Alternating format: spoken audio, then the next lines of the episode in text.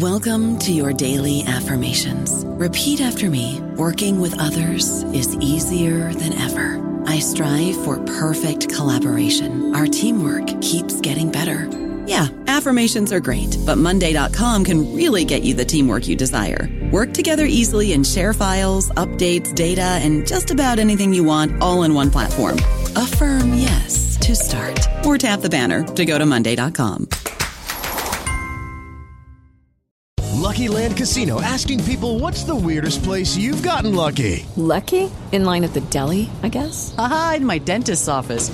More than once, actually. Do I have to say? Yes, you do. In the car before my kids' PTA meeting. Really? Yes. Excuse me, what's the weirdest place you've gotten lucky? I never win and tell. Well, there you have it. You can get lucky anywhere playing at LuckyLandSlots.com. Play for free right now. Are you feeling lucky? No purchase necessary. Void where prohibited by law. 18 plus. Terms and conditions apply. See website for details.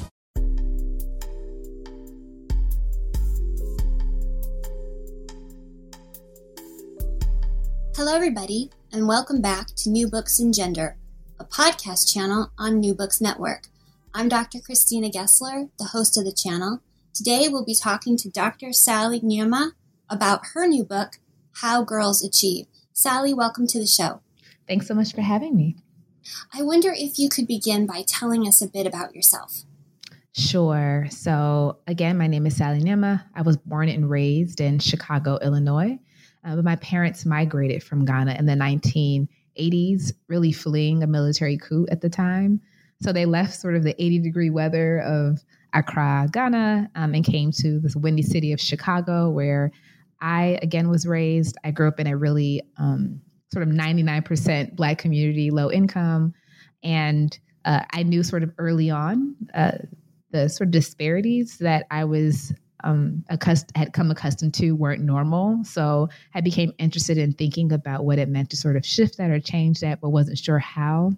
Soon, like many people who um, uh, grow up in a low income sort of context, school became a central mechanism for thinking about how to improve my life chances and my circumstances. But it wasn't until college where I got the opportunity to go back to Ghana, the homelands of my parents, that I realized that schools weren't just a critical tool or mechanism for Black kids in Chicago, um, but for Black kids from poor backgrounds across the globe.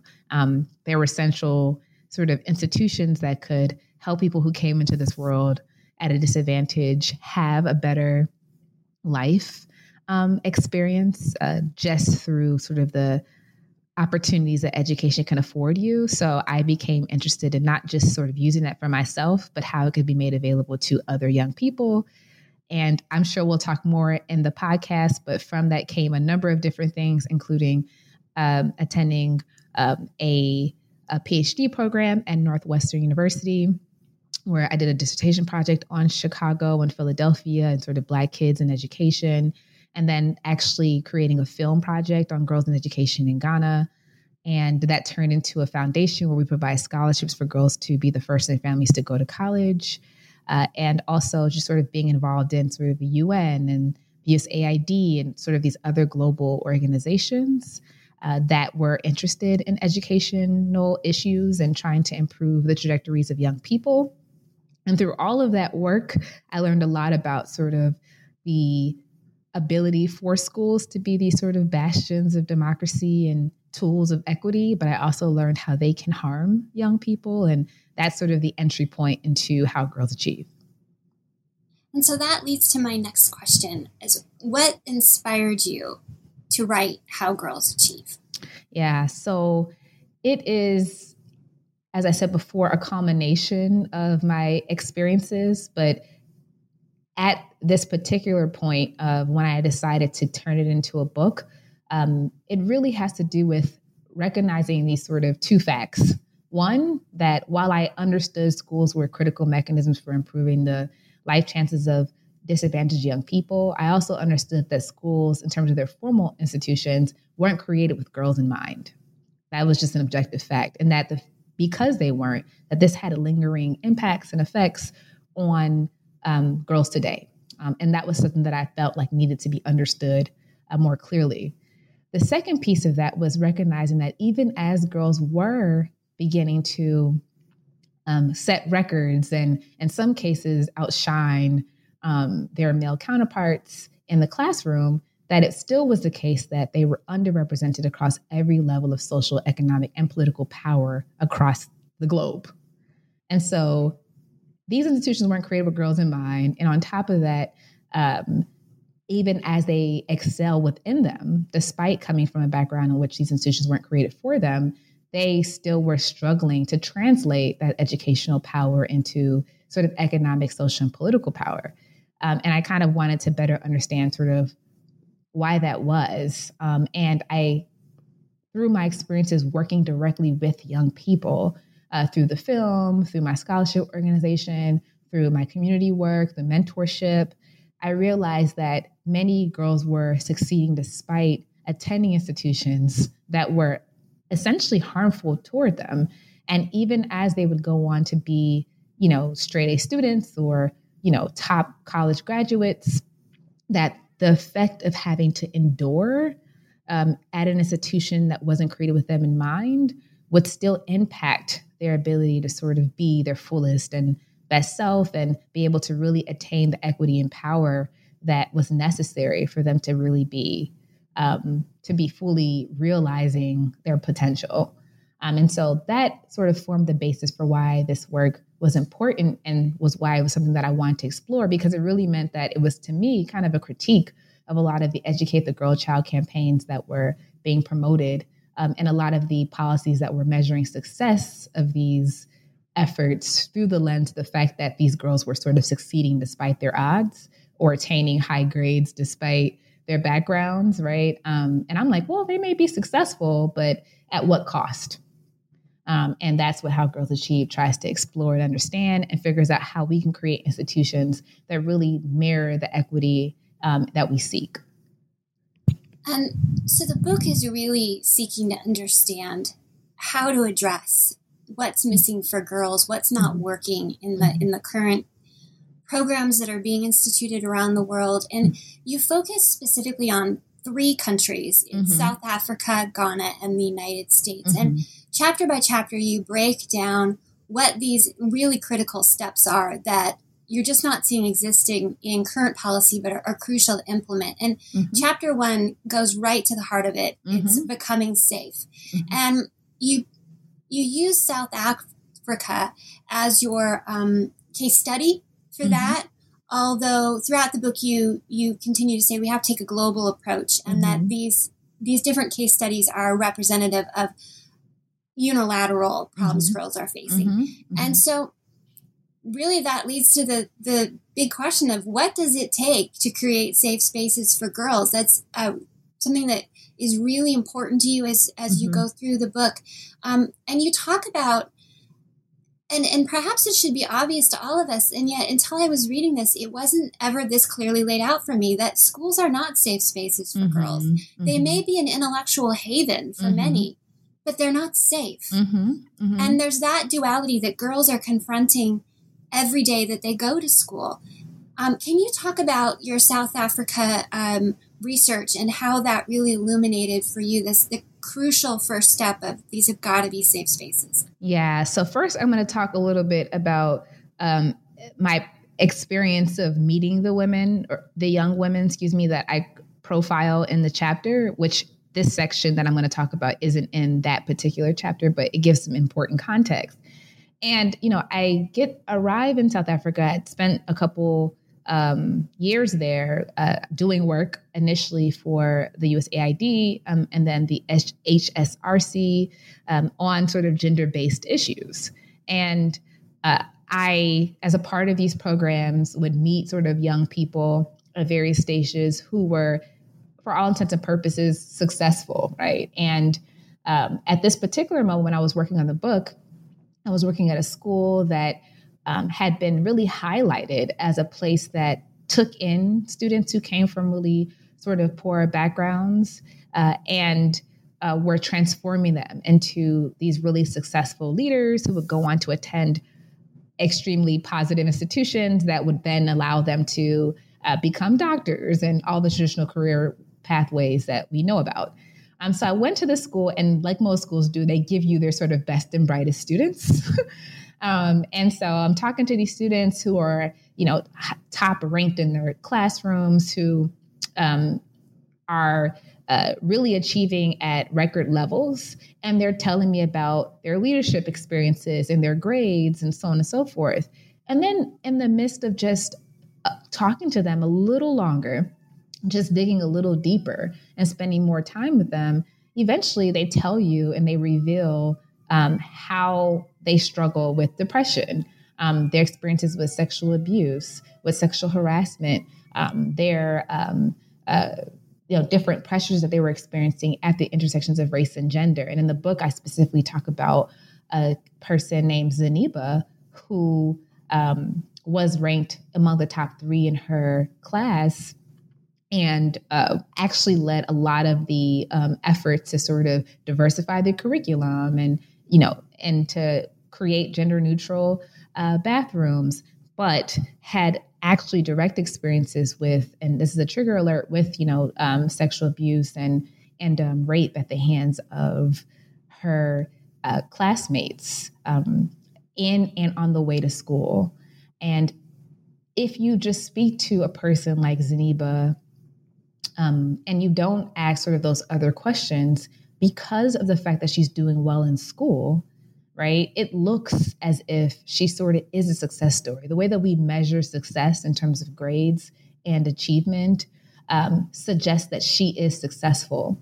But if you consider the fact that in the process of attending school, she has to experience sexual abuse at the hands of her classmates and within the school setting or in or on her way to school, then what does that achievement sort of really mean, right? Um, and is that school actually still a high ranking institution if that's where she experienced this violence? And in the way that we currently think about success of Educate the Girl Child campaigns or the success of students who defied the odds um, are only measured by the fact that she got A's um, and not by the abuses that she endured. And so when I think about and I dream about what it would mean to create a safe space for these kids, or even what it means for them to succeed and achieve. Um, to me, it means that they aren't subjected to violence, that they aren't subjected to abuse, um, that they're not in a position where um, their school can still be considered high ranking, even as it's been a site of sexual violence. Um, and those girls really, I think, drilled that in me and taught me that by being courageous enough to talk about their experiences, and to talk about the damaging effects that it had on the way they see themselves and their ability to navigate the world. I mean, so it became clear to me that before we can talk about A's, before we could talk about even learning math, before we could talk about college completion, we have to talk about the institutions that these young people attend and making sure that those places are places where they don't experience abuse. Um, and so, therefore, that those places are actually safe spaces.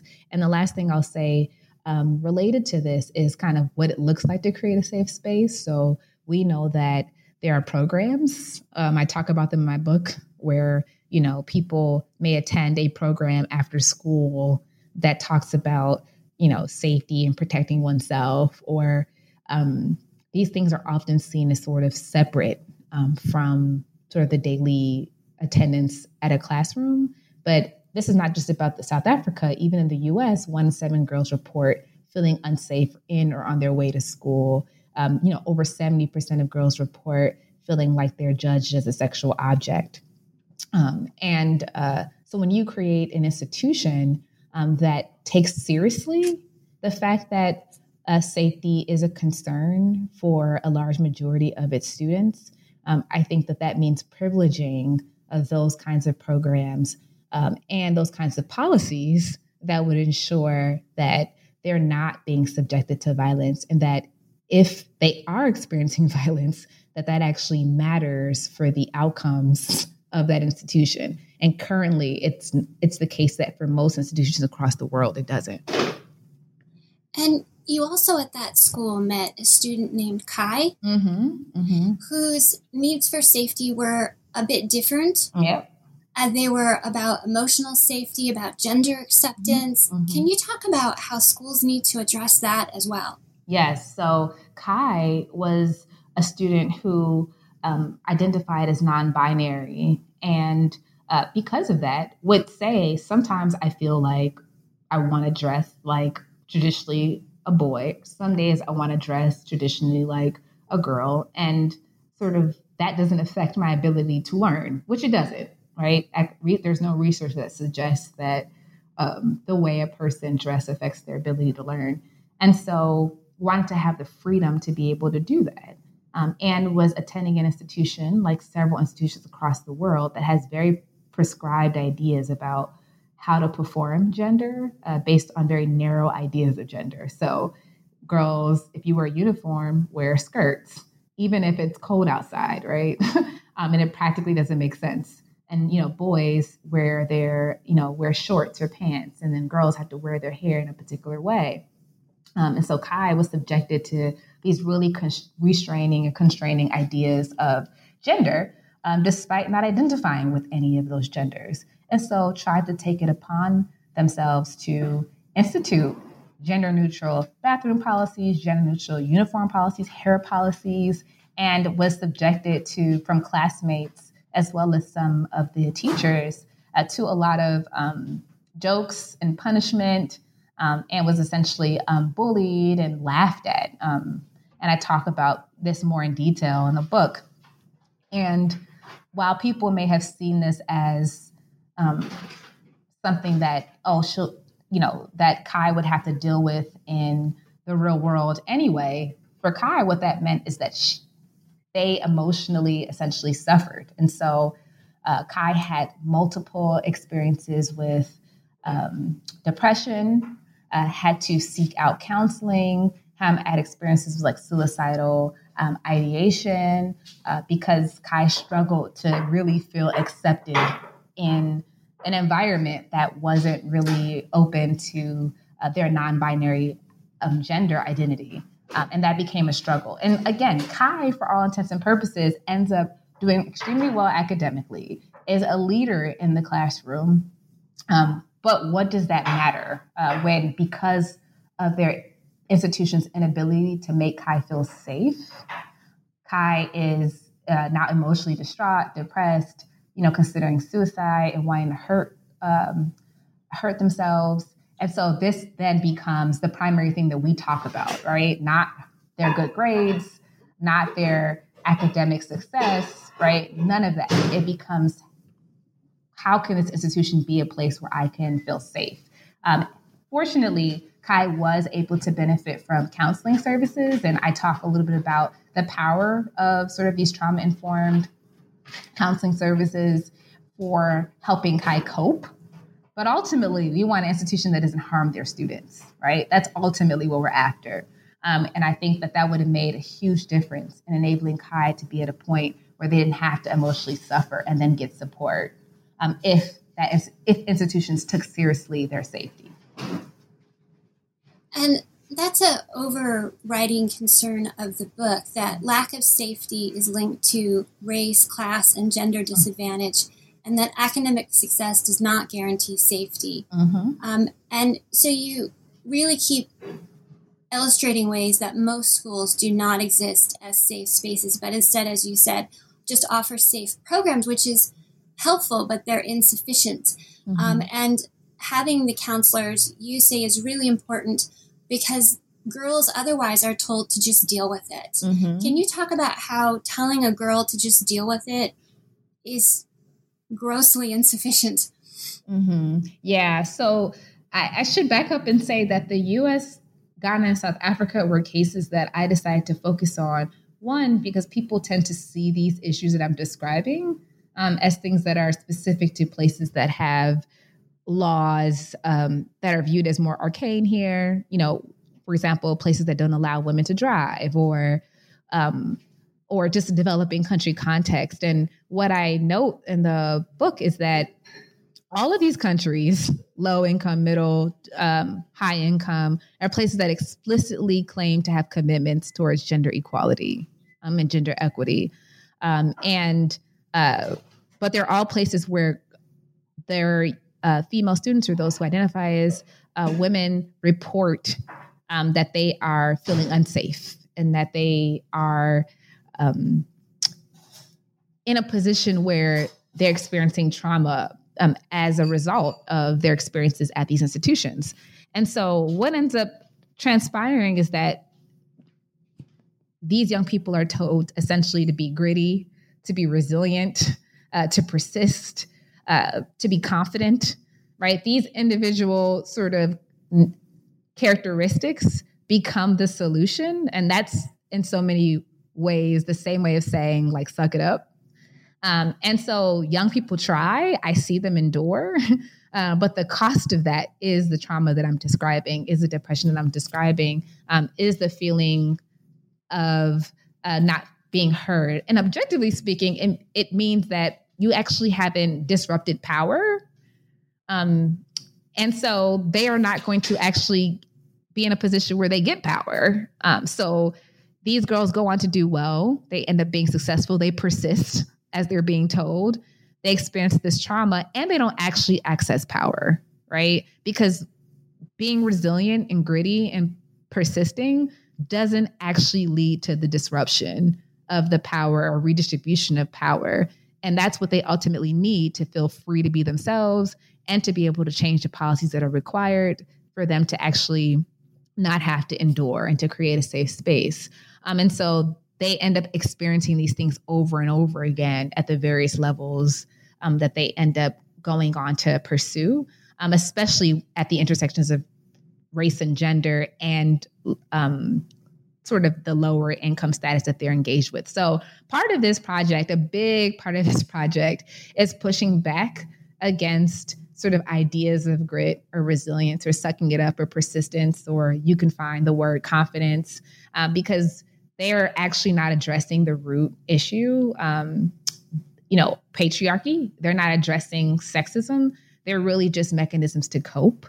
Um, and those mechanisms to cope are even weak because they don't actually disrupt power. Um, and that's at the root at, of the concerns that the girls that I work with are dealing with. I don't know about you, but I'm very busy and I don't have a lot of time to cook. That's why I subscribe to Factor. Eating better is easy with Factor's delicious, ready to eat meals. Every fresh, never frozen meal is chef crafted, dietitian approved, and ready to go in just two minutes. You'll have over 35 different options to choose from every week, including Calorie Smart, Protein Plus, and Keto. These are two minute meals. Factor meals are ready to eat and heat, so there's no prepping, cooking, or cleanup needed. They're flexible for your schedule. Get as much or as little as you need by choosing your meals every week. Factor is the perfect solution if you're looking for fast, premium options with no cooking required. Sign up and save. We've done the math, and this is important. Factor is less expensive than takeout, and every meal is dietitian approved to be nutritious and delicious. Head to factormeals.com slash NBN50 and use code NBN50 to get 50% off. That's code NBN50 at factormeals.com slash NBN50 to get 50% off. And what you really show in the book, and especially in the final chapter, is that in fact, rather than disrupting power, it's disrupting the girl's health.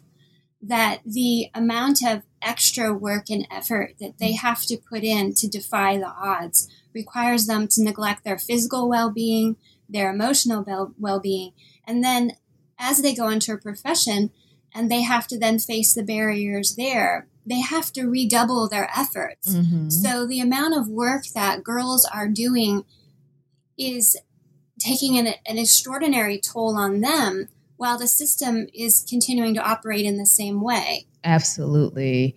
Um, and there's a lot of uh, work that i cite um, in the book but also work outside of that that suggests that you know this has direct uh, consequences on one's um, you know physical health as we mentioned already their emotional health and probably explains why we see differences in you know maternal um, child um, health. So the fact that black women are the more most likely to die um, while in labor.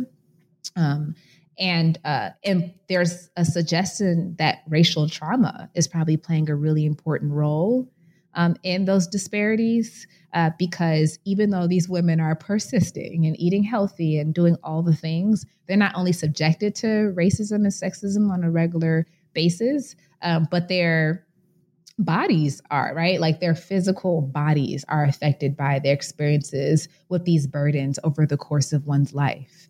Um, and so, uh, even as people are told to sort of push through, um, or and even if, even as they do yoga and all the self care ideas that people sort of put out there, they don't. They're not a match for the kinds of trauma at the intersections of racism and sexism um, and sort of class uh, oppression that these people are experiencing over the course of their lives. Um, and so that is felt, as you mentioned, physically, you know, mentally, emotionally, and um, and like I said, there's a lot of good work showing that if you add that to the fact that by the time you get to the doctor, you're also um, being subjected to less equal care uh, because of like explicit and implicit biases.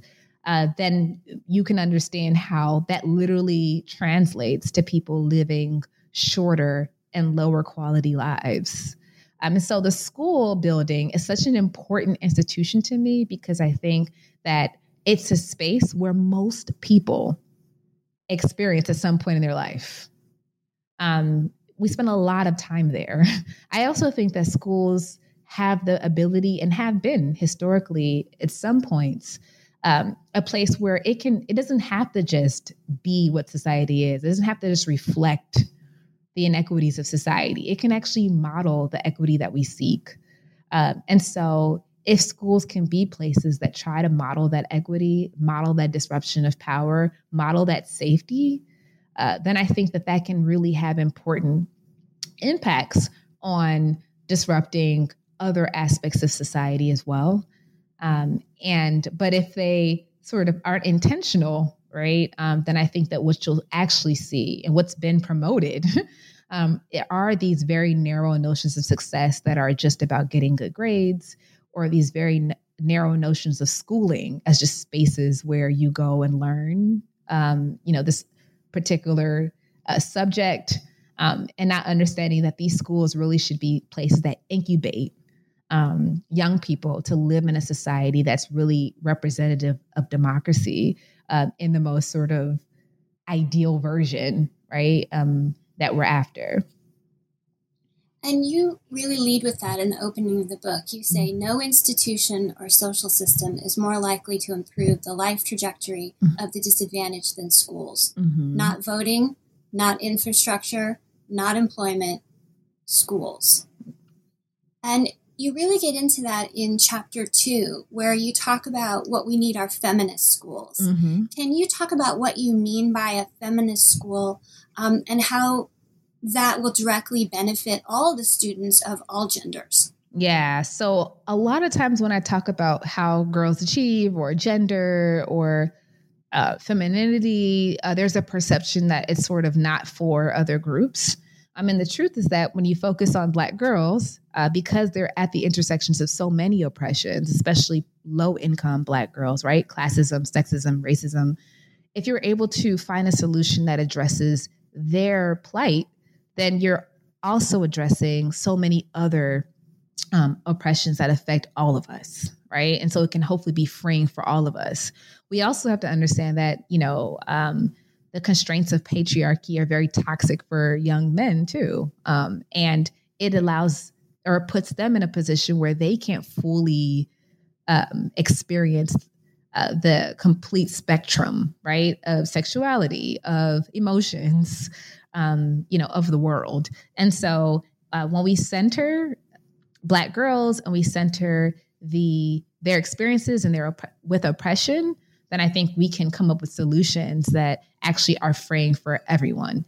Um, and I think specifically, I talk about feminist schools um, through the lens of not a traditional feminist uh, framework, but actually through a more Black feminist framework uh, that thinks about womanism and thinks about the multiplicity of this basic idea of feminism that genders can be equal right? Or um and and that inherent in that is this idea that institutions must be and should be anti-racist anti-sexist um, and really focused on kind of what i call like liberatory practices. So this idea that people could be free to do what they want to do um, and that racism or sexism or classism shouldn't be something that constrains them from being able to do that.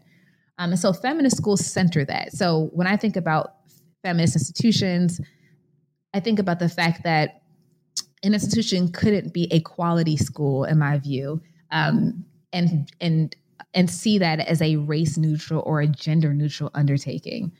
A feminist school actually says equity is sort of what we're after, anti racism is what we're after, anti sexism is what we're after. And so we're looking at all the practices of our institution and we're asking ourselves are they meeting the criteria of anti sexism, of anti racism, of anti classism?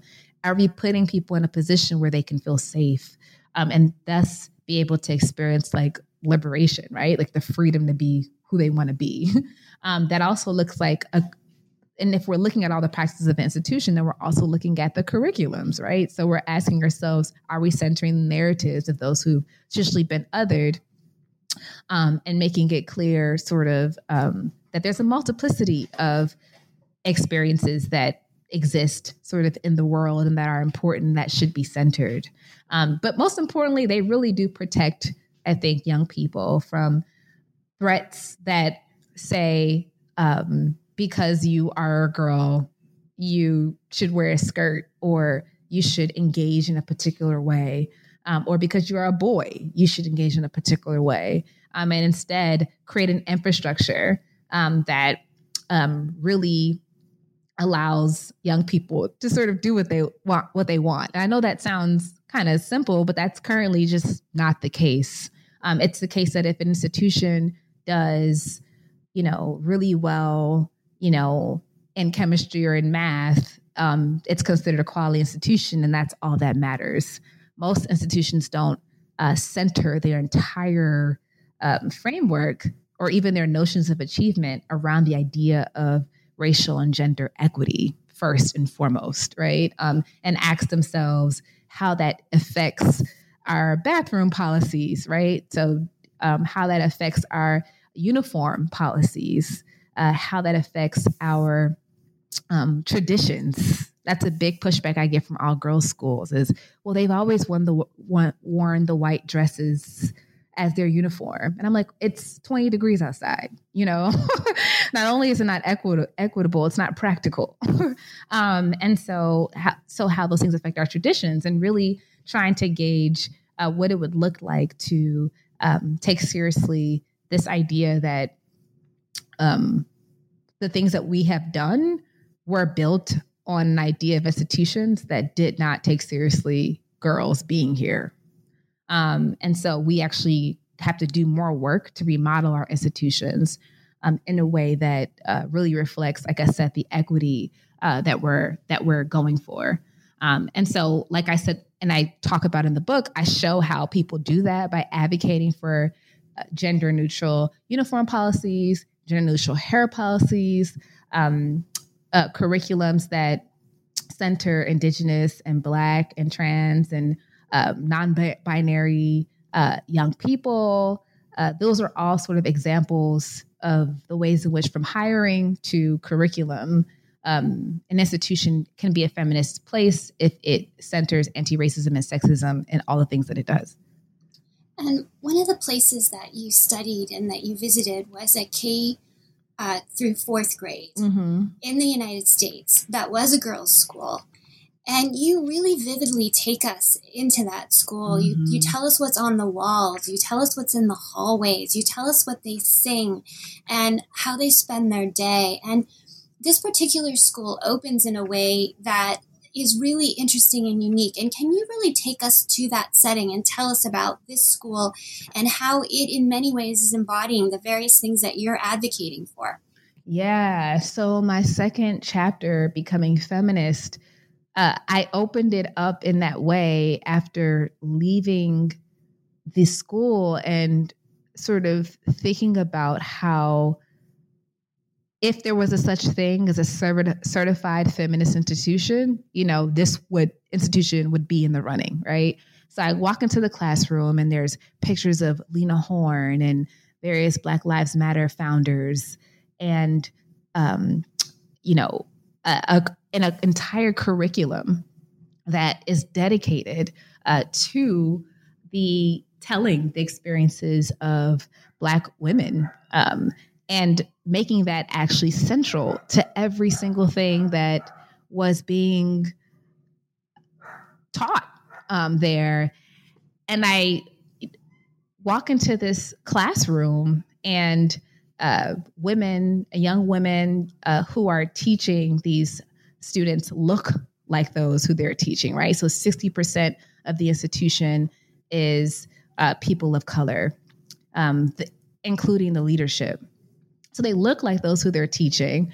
And they're teaching these young people how to center themselves and how to have models that aren't just sort of the president of the United States, but that are community uh, leaders, community organizers, our ambassadors. Um, and they're giving them these sort of diverse, these very diverse experiences uh, that honestly look completely different than your traditional American school. Um, and so I became super interested in thinking about uh, what that meant for these young people. And what it meant is that it acknowledged that to be Black in an American context came with it certain traumas and certain experiences of inequity and racism and sexism. And so this institution was understanding that a big part of what they needed to do was to center that and to help young people process what they were seeing and what they were going through. So one example, for example, oh, excuse me, one example is the letter writing campaign that they had the young women of the school do um, in response to the death of Tamir Rice and Rekia Boyd. And so instead of just talking about this thing, they actually helped young people learn about the movement, engage in the news, and process what they were going through, right? And that was a central part of the curriculum. And this is what, four or five years ago. Um, so before it's now uh, a topic that I think is becoming more part of the mainstream um, because they understood that young people were going to be exposed to this anyway. And one question I get often is like, is it too early to talk about these issues? Uh, you know, is it, it, it and it's not because for those growing up in the United States, if you're black and you're a girl, or if you're just a black person growing up in the United States, you're being exposed to racism and sexism very early on anyway. Um, and then you attend institutions that don't include you in their curriculums. And then when these tragic events happen, um, don't give you a way to process them. I mean, this institution did the opposite of that. This institution said, we know that we serve young Black people.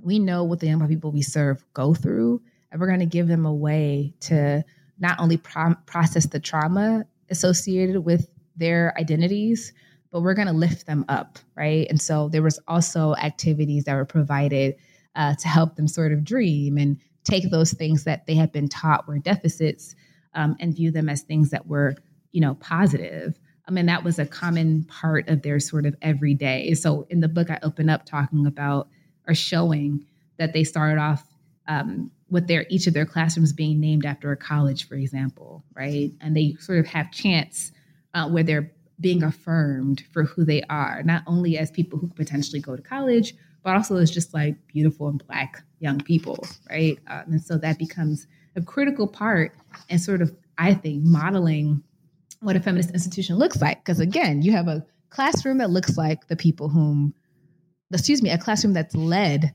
by the people who look like the young people they're teaching. You have a curriculum that takes seriously as centers uh, the young uh, Black uh, students that they're teaching. Um, that gives them a way to process what they're experiencing and that lifts them up as well. And I think that becomes a critical, in my view, uh, way of modeling the kind of feminist schools that I'm that I'm thinking about.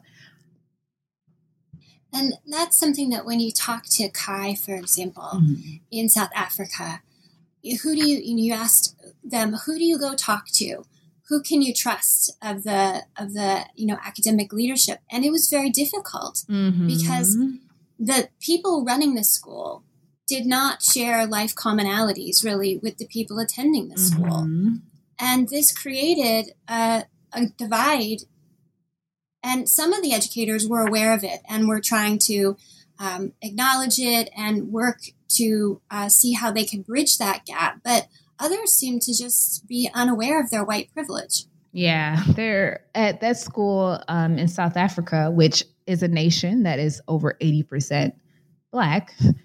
Over 80% of the teachers in that school were white. Um, and this meant that the Black people who attended that institution did not have, for the most part, enough Black uh, teachers and those in leadership to go to uh, to talk about the different things that they were experiencing.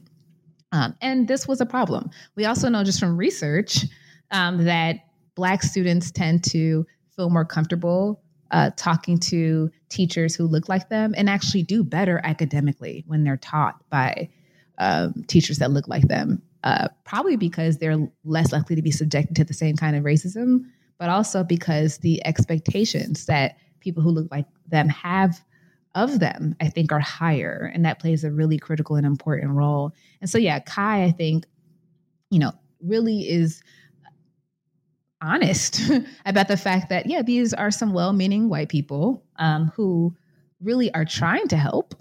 Um, and it's what I have, so I'll take it.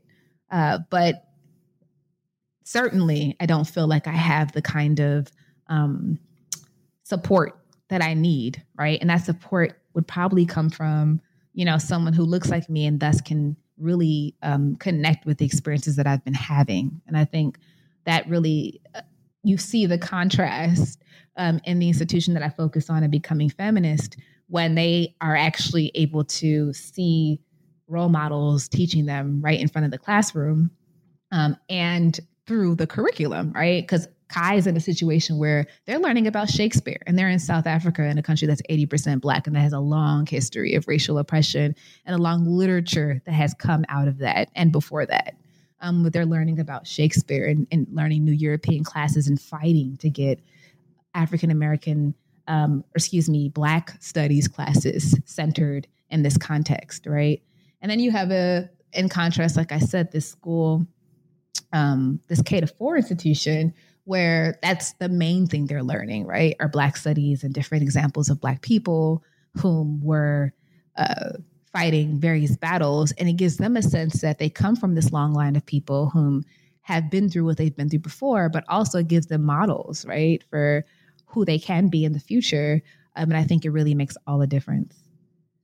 And you you quote Principal Knight in the in this chapter in mm-hmm. chapter two about um, becoming feminist and feminist schools mm-hmm. that she says it's good to hear that people can struggle, but they come out stronger mm-hmm. on the mm-hmm. other end. Mm-hmm. And that was why she had Toni Morrison's mm-hmm. poster on the wall. Why, when they were choosing their different value of the month, they felt that Misty Copeland mm-hmm. really embodied that month's value. So the students were learning about Misty Copeland, why Lena Horne's poster is on the wall, why they did this project about Essence Magazine. Can mm-hmm. you talk to that? Because that I thought was just a wonderful project that the students seemed very engaged in. Yeah, the um, it was interesting. So when when I came into the classroom or the school, they had these Essence magazine posters on the wall, and some of them were actual magazines um, of various sort of uh, women mo- mainly featured um, on the walls, and then others were their creations of their own versions of these magazines uh, that centered um, uh, women whom they admired um, and had them sort of, and what they were meant to do was to kind of talk through why these various people inspire them. Um, and what we found, you know, you know, what what you see, I should start by saying, is that they're able to really look at different aspects of these women's backgrounds and and take from them as principal knight said their sort of struggle um, and the way in which they overcame that struggle. And i think that becomes really critical for helping them get the skills um, that are necessary for what they're going to need to navigate their own lives right? Um, they're able to understand okay what did this person do? Um, and how do they overcome? And what can i take from that right? Um, but you also found that they had various examples of success through that. So yes lena horne who's very well known but as i said before also like a black lives matter activist right? And so they're able to get various examples of what success sort of looks like uh, through um, through this exercise and then one other key thing is they're able to sort of build up their own um, sense of self. So if this particular person wears glasses, right, and they do too, um, they're able to get through the affirmations around um, people who uh, may walk through the world in a different way or have different abilities, um, but then are still successful in various uh, forms. And so these kinds of projects, like the Essence Magazine project, where they're looking at these sort of real magazines and they're creating them for themselves and they're lifting up various uh, people from the past who look like them and who have had struggles and who have been the first but have overcame, right? I think give them a sense of the a reality that because of their race and their gender, like Lena Horne, they may um, experience these various challenges, um, but they can also endure, right? Um, and they learn from those experiences how to do that as well. And that's a key part of the book as well, right? It's kind of saying what we need first and foremost are safe institutions and ultimately for patriarchy and racism and sexism and classism and all of that to sort of go away, to put it, you know, simply. Um, but we also know that as young people are in an environment where they're going to continually be faced with these challenges, uh, they need a way uh, to engage in the world. Uh, they need a set of skills to face and confront what they're going through. Um, and I think that through these exercises and through these examples, they get that. And that's a recurring theme throughout the book, which is that how girls are taught matters. Mm-hmm. And you say that approaches that focus on fixing the girl mm-hmm. rather than on her environment are harmful to girls. And so that was part of why this feminist school uh, in the United States was was such a wonderful uh, example of how teaching girls is is really the approach that's really missing in a lot of the models about um, that are worrying about equity access. Um, because one of the things you're talking about is simply allowing girls to enroll in the school or creating laws or policies that say yes, the girls are going to go to school doesn't actually address the inequities there are a number of things that are unique to girls' circumstances mm-hmm. family resistance, puberty. Mm-hmm. You mentioned toilets. The mm-hmm. book talks about flush toilets, sanitary mm-hmm. pads, home chores, um, cultural expectations.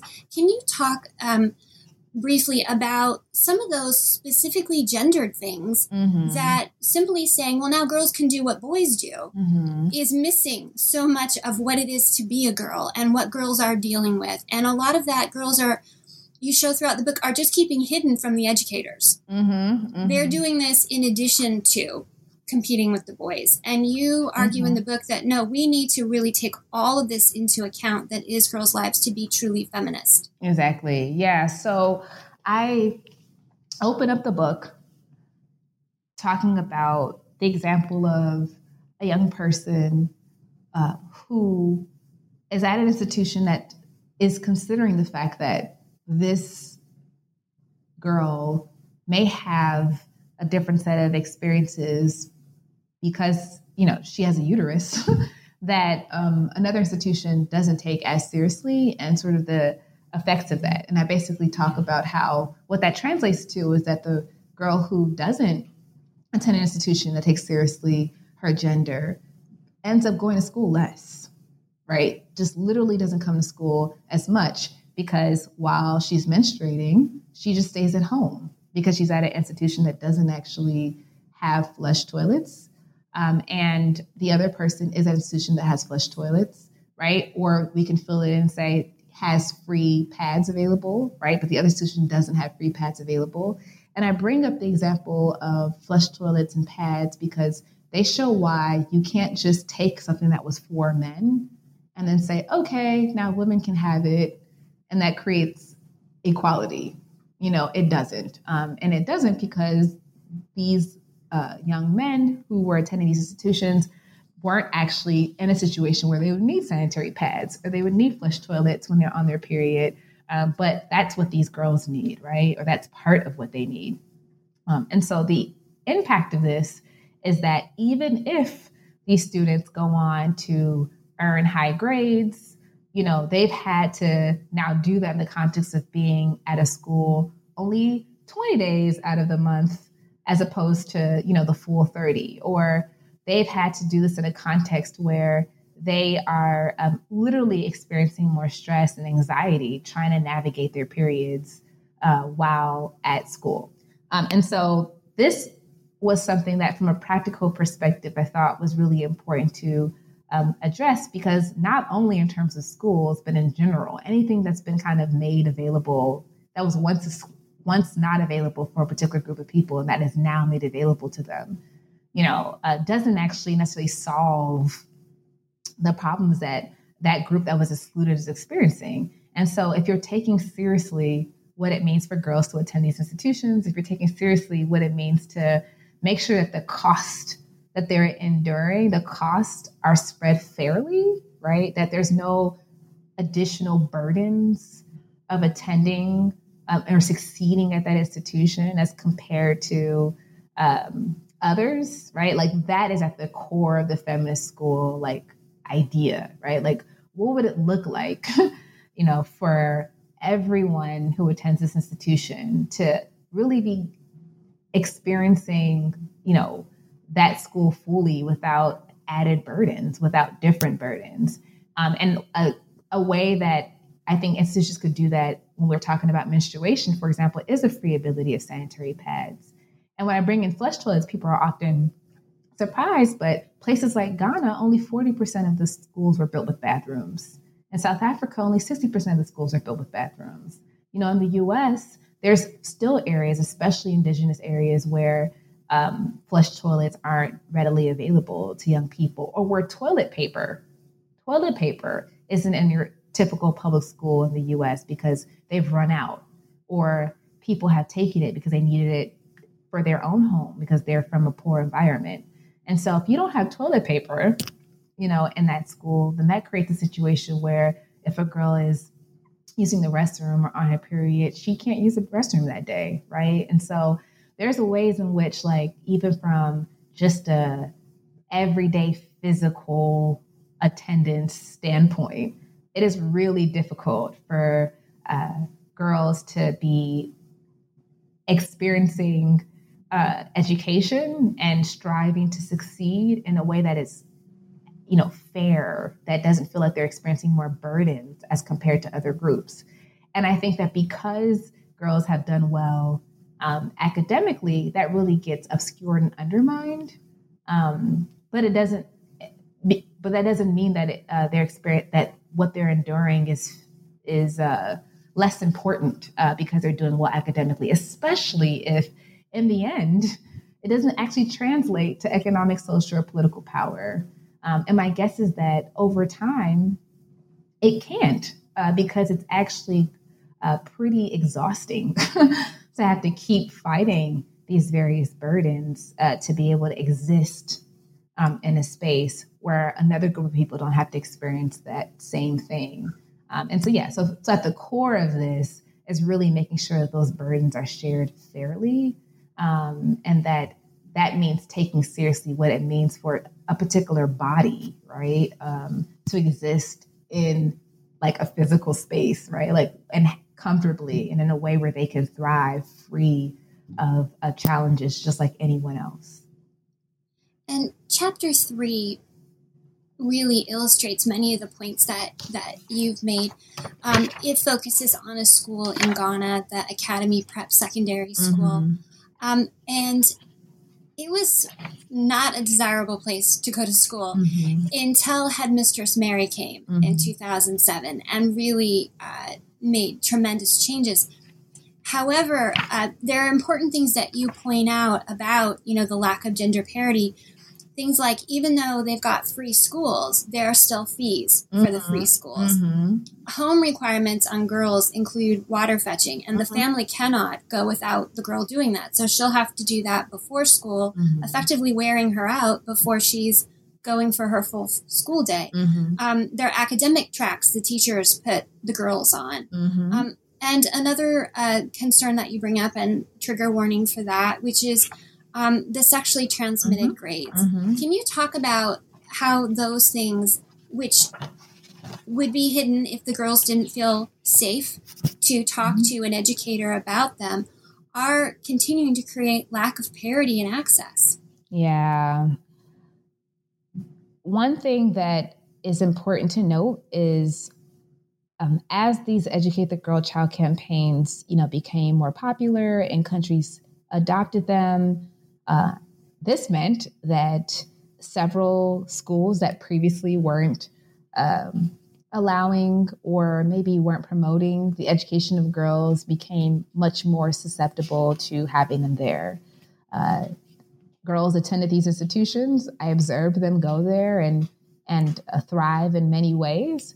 Uh, but what because those institutions didn't really change, uh, this meant that now you had a higher group of girls attending the institution, but a lot of the teachers were still male. Um, and it meant that the spaces really hadn't changed at all um, outside of the fact that uh, they now had girls in them. Um, and so what we saw is that the rates of uh, experiences with sexual abuse also increased. Um, because if you have an environment that uh, was, again, created not with girls in mind, um, and thus probably had a lot of practices of patriarchy and sexism anyway, and then you bring a whole lot of girls to that space, what you're probably going to get. Um, and what we saw uh, are basically uh, girls being the victim of these patriarchal policies, of these sexist practices. And so their rates of sexual abuse increased as well. And so what that would look like is girls wouldn't actually be given the accurate grade um, if they hadn't engaged in certain sexual favors first. Um, and this meant that uh, girls felt like I have the opportunity to go to school, and I've always wanted this opportunity, and being able to go to school is going to make a difference in my life. And so I have to choose between being able to continue down this trajectory or give that up um, if I don't um, say yes uh, to this uh, request um, to be um, essentially abused sexually by what should be my educator. Um, and these Educate the Girl Child campaigns and policies don't end up um, seeing this abuse because these girls that I've worked with that have known for over 10 years end up doing well anyway, right? Academically, they are successful. Um, and so the policy is considered a success. These girls go on to college, um, but they are disproportionately impacted um, by the violence uh, that they've endured at the hands of male teachers and male administrators. Uh, and I had known this and I wrote about this. And then, you know, there was a story called Sex for Grades that came out that showed just how pervasive it was throughout the country. Um, and I know from my research that it is not only in you know, uh, Ghana, but it is all over. It is in the US. I'm from Chicago. Chicago also released a report that showed that hundreds of young girls had been sexually abused, um, and it had not been reported for fear of losing funding, right? And fear of it going uh, public and creating problems for the institution and the school district. Um, and so, this is, I think, probably this particular aspect is why I write the book in the tone that I do. Uh, it is completely unacceptable and, quite frankly, disgusting um, that a space that's supposed to be meant for improving the lives of young people uh, ends up being, for many of them, their first site of sexual violence, their first experiences with rape, um, and that that is not particular to any single institution, that it's pervasive across elementary schools and high schools and colleges.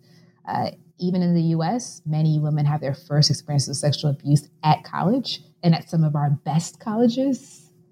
Um, and they remain our best colleges because our perceptions of achievement, our rankings, do not account for that. Um, and I think that's really just a fundamental and essential issue um, across all of these efforts that claim to care about quality, that claim to care about achievement, that you know that claim to care about um, uh, even gender equality, right? Um, uh, because there, it just doesn't take seriously the fact that uh, women continue to have these terrible and horrific experiences with sexual violence, often at the hands of, of men.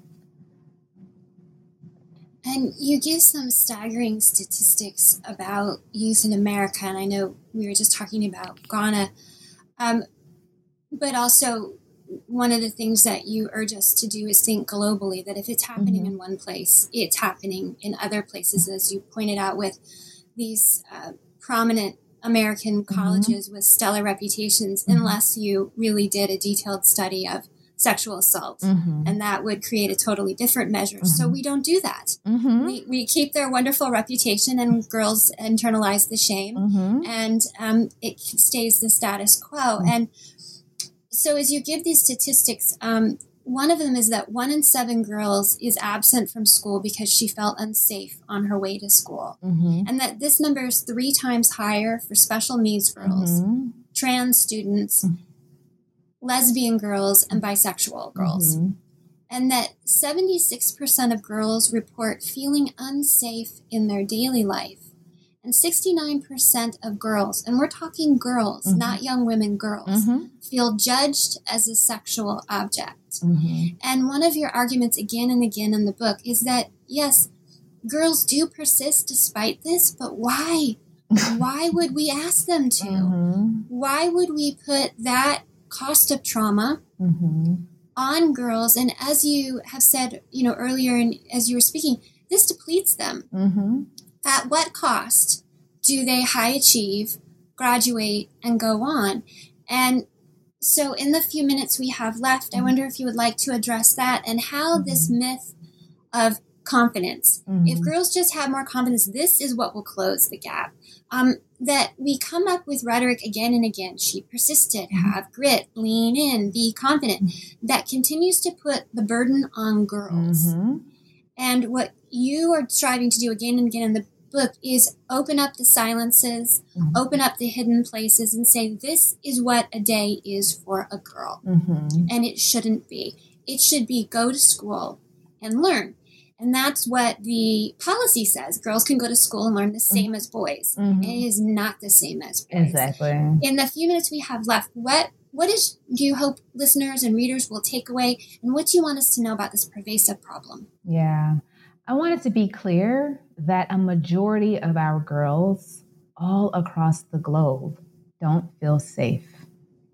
That even if they attend a good school and they get good grades and they go off to good colleges and they have good careers, that they are enduring mental, emotional, and physical abuse at the institutions that are meant to protect them. And what this translates to is that they're actually experiencing a burden that no other person has to experience and should experience.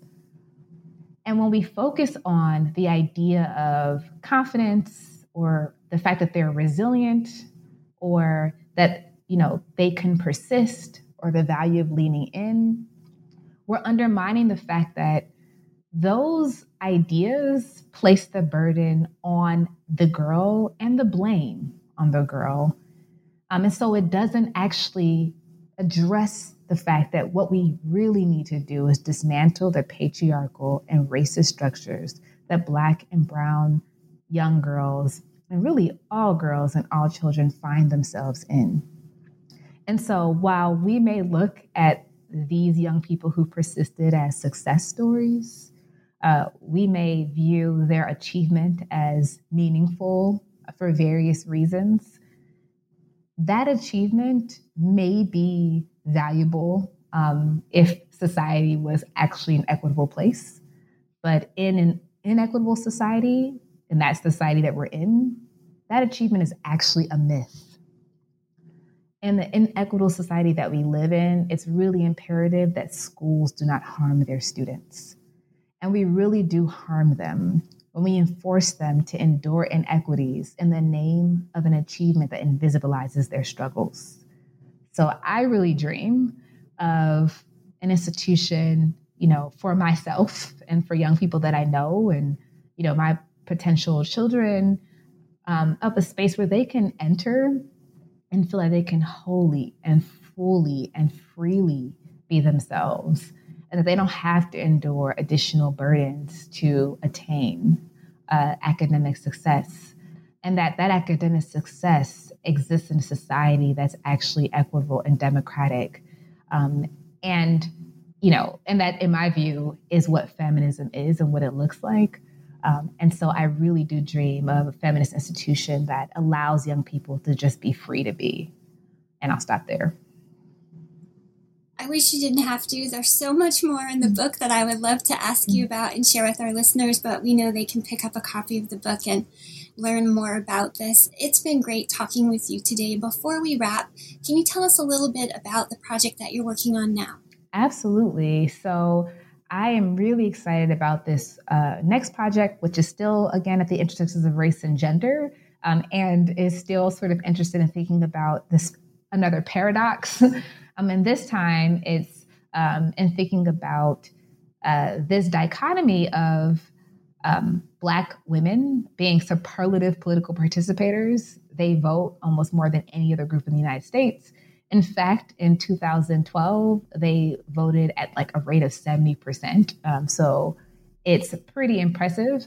Uh, but we also know that they're increasingly the fastest growing prison population.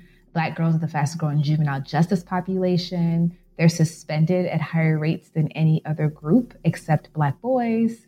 Um, and while Black girls represent 23% of preschoolers, they rep- preschoolers, they represent 54% of those suspended from preschool. We know that for Black men, what that basically translated to was that they ended up participating at higher rates when they stopped participating at higher rates once they experienced higher experiences of punishment. Um, and so far, we're not seeing that drop among Black women. And so, my next project is really interested in thinking about those experiences with punishment that Black girls are experiencing, the gendered nature of that punishment, um, and its consequences for how they see themselves as citizens, for how they view democracy and their participation in it, and their views about what it would look like for democracy to really serve them. That sounds like a really important study. I invite you to come back and talk to us about that when it's finished and you're ready. Absolutely. Thank you so much for being on the show today, Sally, and telling us about your book, How Girls Achieve. You've been listening to New Books Network. Please join us again.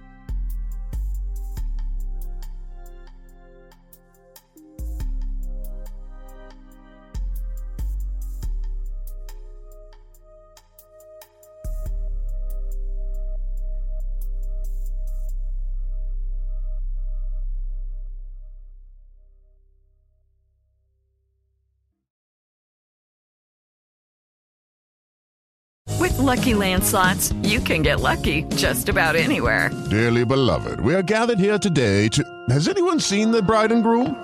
Sorry, sorry, we're here. We were getting lucky in the limo and we lost track of time. No, Lucky Land Casino, with cash prizes that add up quicker than a guest registry. In that case, I pronounce you lucky. Play for free at LuckyLandSlots.com. Daily bonuses are waiting. No purchase necessary. Void were prohibited by law. 18 plus. Terms and conditions apply. See website for details.